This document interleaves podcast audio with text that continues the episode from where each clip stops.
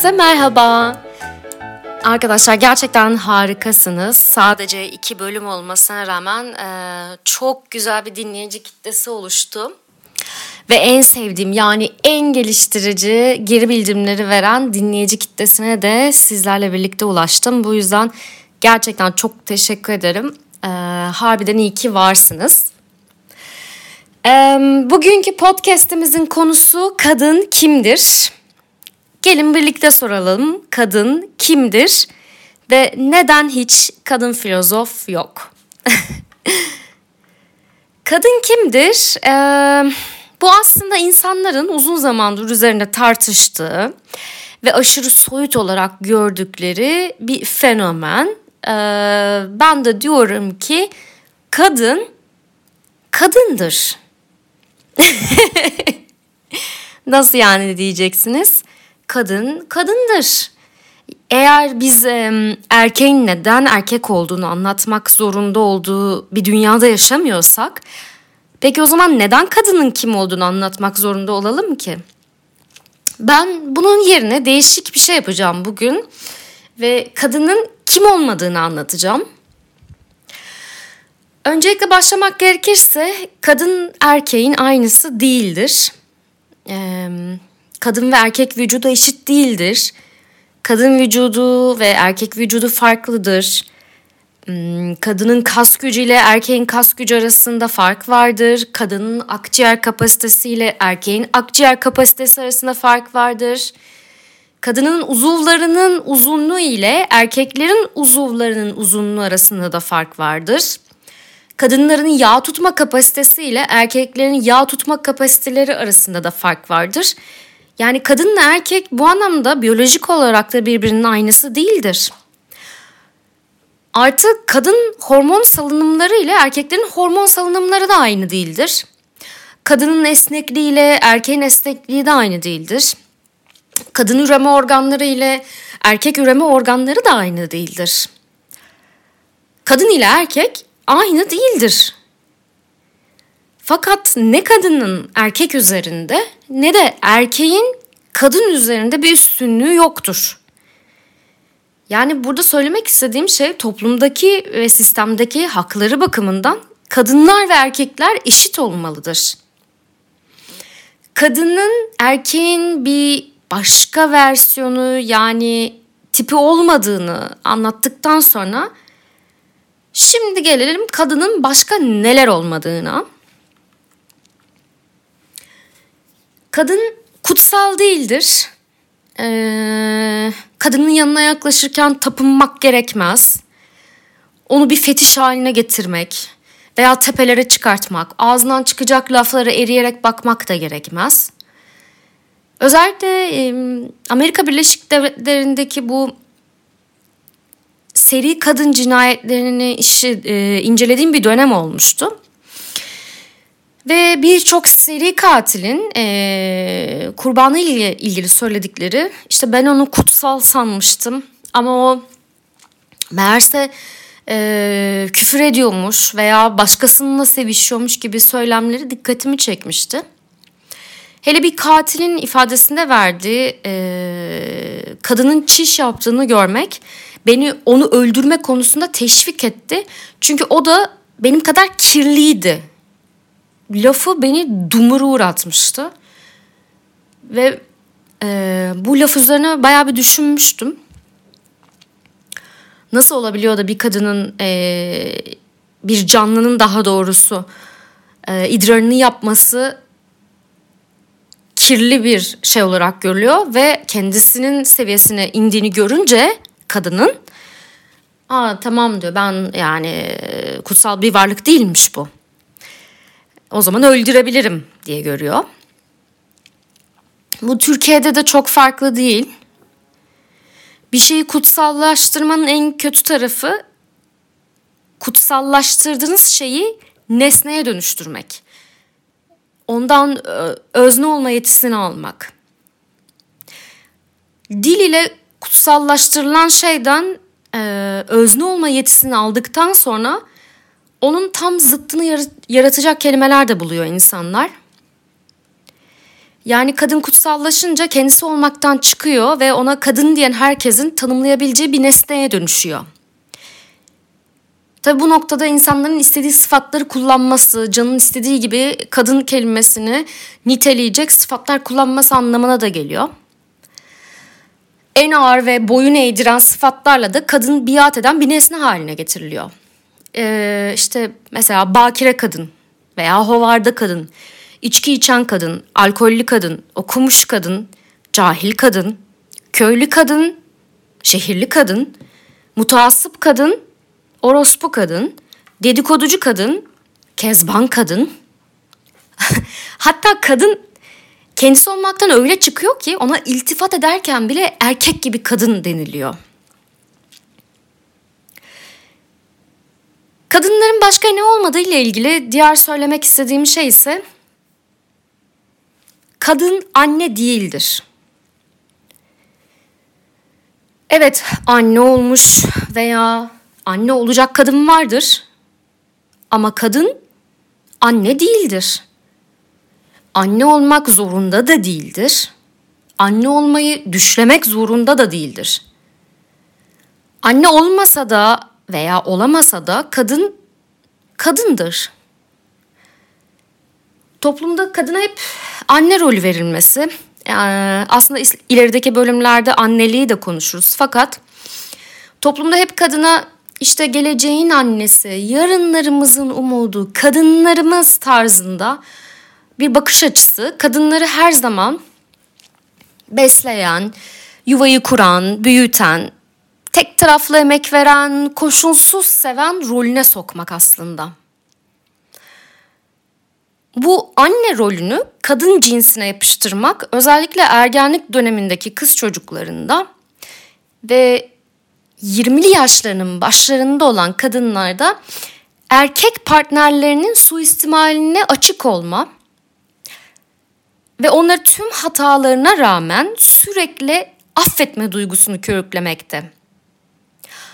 Hatta öyle ki bir süre sonra erkeklerde partnerlerini anne olarak görüp kız arkadaşlarına karşı oldukça şımarık davranışlar sergilemelerine sebep oluyor. Bu yüzden bunu tekrarlamakta fayda var diye düşünüyorum. Kadın anne değildir. Zaten anneler de erkek çocuklarının sömüreceği kadınlar değildir. Dahası kadın şeytan da değildir. Demiştik ya bir şeyi kutsallaştırdığınızda onun karşıtını da yaratıyorsunuz. Aynen öyle. Kadın şeytan da değildir. Kadınlar sizleri cezbetmek ve hain planlarına dahil etmek için e, yanıp tutuşan, elinde böyle sniper ile sizin çok çok para kazandığınız işlerinize ve gayrimenkullerinize ortak olmak için doğru aklını bekleyen şeytanlar değillerdir. Tabii ki böyle yapan kadınlar olabilir. Var. Kabul. Ama muhtemelen bu tuzağa düşen erkekler de kendi servetlerini aynen böyle kazandıkları için e, karma sistemi işlemiştir diyebiliriz. Ancak kadınlar şeytan değildir. Onları öldürmeniz gerekmez, onları yakmanız, cadı avına çıkmanız ve anlamadığınız için onlardan nefret etmeniz gerekmez. Bir başka konu ise kadınlar zayıf değildir. Ortalama bir kadın regl döneminde bir erkeğin hiç tanımadığı sancıları çeker ve ortalama bir kadın hayatı boyunca reg dönemleri hesaplandığında 38 litreye yakın kan kaybeder. Yine de buna rağmen iş yerinde, evde, okulda ondan her işi tam ve eksiksiz yapması istenir. Kadınlar çoğu zaman bunları doğru bir şekilde yaparlar. Buna rağmen bebek bıngıldağından daha hassas ortalama bir eril ego kendisine yöneltilen en ufak eleştiride kadın üzerinde baskı kurmaya, azarlamaya, hatta kadına karşı şiddete yönelir. Kadınlar hemen her türlü eleştiriyi kabul ederken veya etmek zorunda kalırken erkeklerin asla eleştiriye açık olmamaları gerçekten kendine güvenen erkek çocukları yetiştirmede de bir problem olduğuna işaret etmekte. Kadınlar sessiz değildir kadınlar her geçen gün daha da büyüyen bir kararlılıkla daha fazla ses olmaya ve ses çıkartmaya başlamışlardır. Gerek dünyada süren bir savaşa, gerek iklim krizine, gerek sivil toplum haklarına ses çıkartmada kadınların rolü çok büyüktür. Şimdi gelelim ikinci sorumuza. Neden hiç kadın filozof yok? Sizlere kısaca bu dünyadan geçmiş önemli kadınlardan bahsetmek istiyorum. Mirabal kardeşler Dominik Cumhuriyeti'ni yöneten Rafael Trujillo diktatörlüğüne karşı mücadele verdiler. İnsan hakları ve demokrasi için mücadelelerini verirken öyle büyük ve geniş bir çevreye yayıldılar ki diktatör tarafından tecavüz edilerek katledilmelerine rağmen fikirleri ayakta kaldı ve sadece bir yıl sonra Rafael Trujillo'nun dikta rejimi yıkıldı.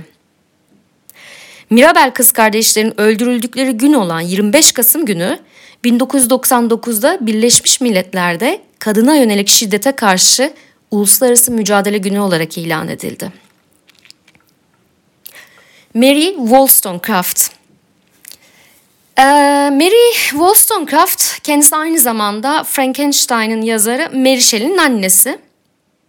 Hepiniz biliyorsunuzdur Frankenstein diye düşünüyorum. Fransız ihtilali üzerinde etkisi büyük olan Rousseau'nun toplum sözleşmesinde nitelediği kadına karşı çıkıyor.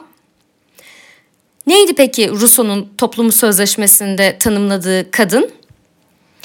Erkeklerin hoşuna gitmek, onlara faydalı olmak, kendini onlara sevdirmek ve saydırmak, erkekleri teselli etmek, kendine biçilen iki rolü yani anne ve eş rolünü layıkıyla oynamak. Rousseau'nun bu kadın tanımına Mary Wollstonecraft 1792 yılında yani günümüzden tam 230 yıl önce Kadın Haklarının Gerekçelendirilmesi isimli kitabıyla cevap veriyor. Kızı Mary Shelley kendisinden etkilenerek bilim ve teknolojinin eril ego ile patriarka altının nasıl bir canavar yaratıp dünyanın ve insanlığın sonunu getirebileceğini öngörüyor. Bugün dahi hala yüzlerce dile çevrilen ve uyarlaması yapılan Frankenstein yaratıyor. Ben bugünün dünyasında onlarca Frankenstein görüyorum. Ve yarattıkları canavarlardan en büyüğünün adı da nükleer. Bir diğer önemli kadın figürü tarihten İskenderiyeli Hifatya. Yaşadığı dönemde İskenderiye Roma'nın bir eyaleti ve e, biliyorsunuz ki en önemli özelliği müzesi ve kütüphanesi. İskenderiye Kütüphanesi. Hatta hepimizin yakından tanıdığı matematikçi Öklit'ti bu merkezde yaşadı. İskenderiye Kütüphanesi de felsefe okulu müzesi ve bunlardan daha da önemlisi e, eklektik dediğimiz bakış açısına sahip olduğu için ünlü. Hifetya dünyanın yörüngesinin elips şeklinde olduğunu ve güneşin merkezde olup dünyanın onun çevresinde döndüğünü ilk söyleyen kişilerden birisi. Ancak Hristiyanlar Hifetya'yı İskenderiye Kütüphanesi'ni yaktıktan sonra taşlayarak öldürüyorlar. Ve İncil'den yaptıkları alıntılarla kadın sessizliği ve uysallığı öğrenmelidir. Kadının ne ders vermesine ne de erkeğin üzerine yetki sahibi olmasına izin vermeyeceğim. Suskun olacak ve sessiz kalacaktır. Çünkü önce Adem, sonra Havva yaratılmıştır derler. Clara Zetkin ve Rosa Luxemburg ise önemli başka kişiliklerden iki tanesi. ABD'nin New York eyaletine daha iyi çalışma koşulları için 1857 yılında kadın çalışanlar tarafından bir direniş başlıyor. Daha sonra polisle aralarında çıkan çatışmada 120 kadın kilitli kaldıkları fabrikada yanarak hayatlarını kaybediyorlar. Bu katliamdan yıllar sonra 26-27 Ağustos 1910 tarihinde İkinci Enternasyonel'e bağlı Uluslararası Sosyalist Kadınlar Konferansı'nda Alman Sosyal Demokrat Partisi önderlerinden Clara Zetkin ile Rosa Luxemburg bir öneri sunuyorlar ve 1857'deki bu katliamda hayatını kaybeden kadınların anısına 8 Mart'ın Dünya Kadınlar Günü ilan edilmesini istiyorlar.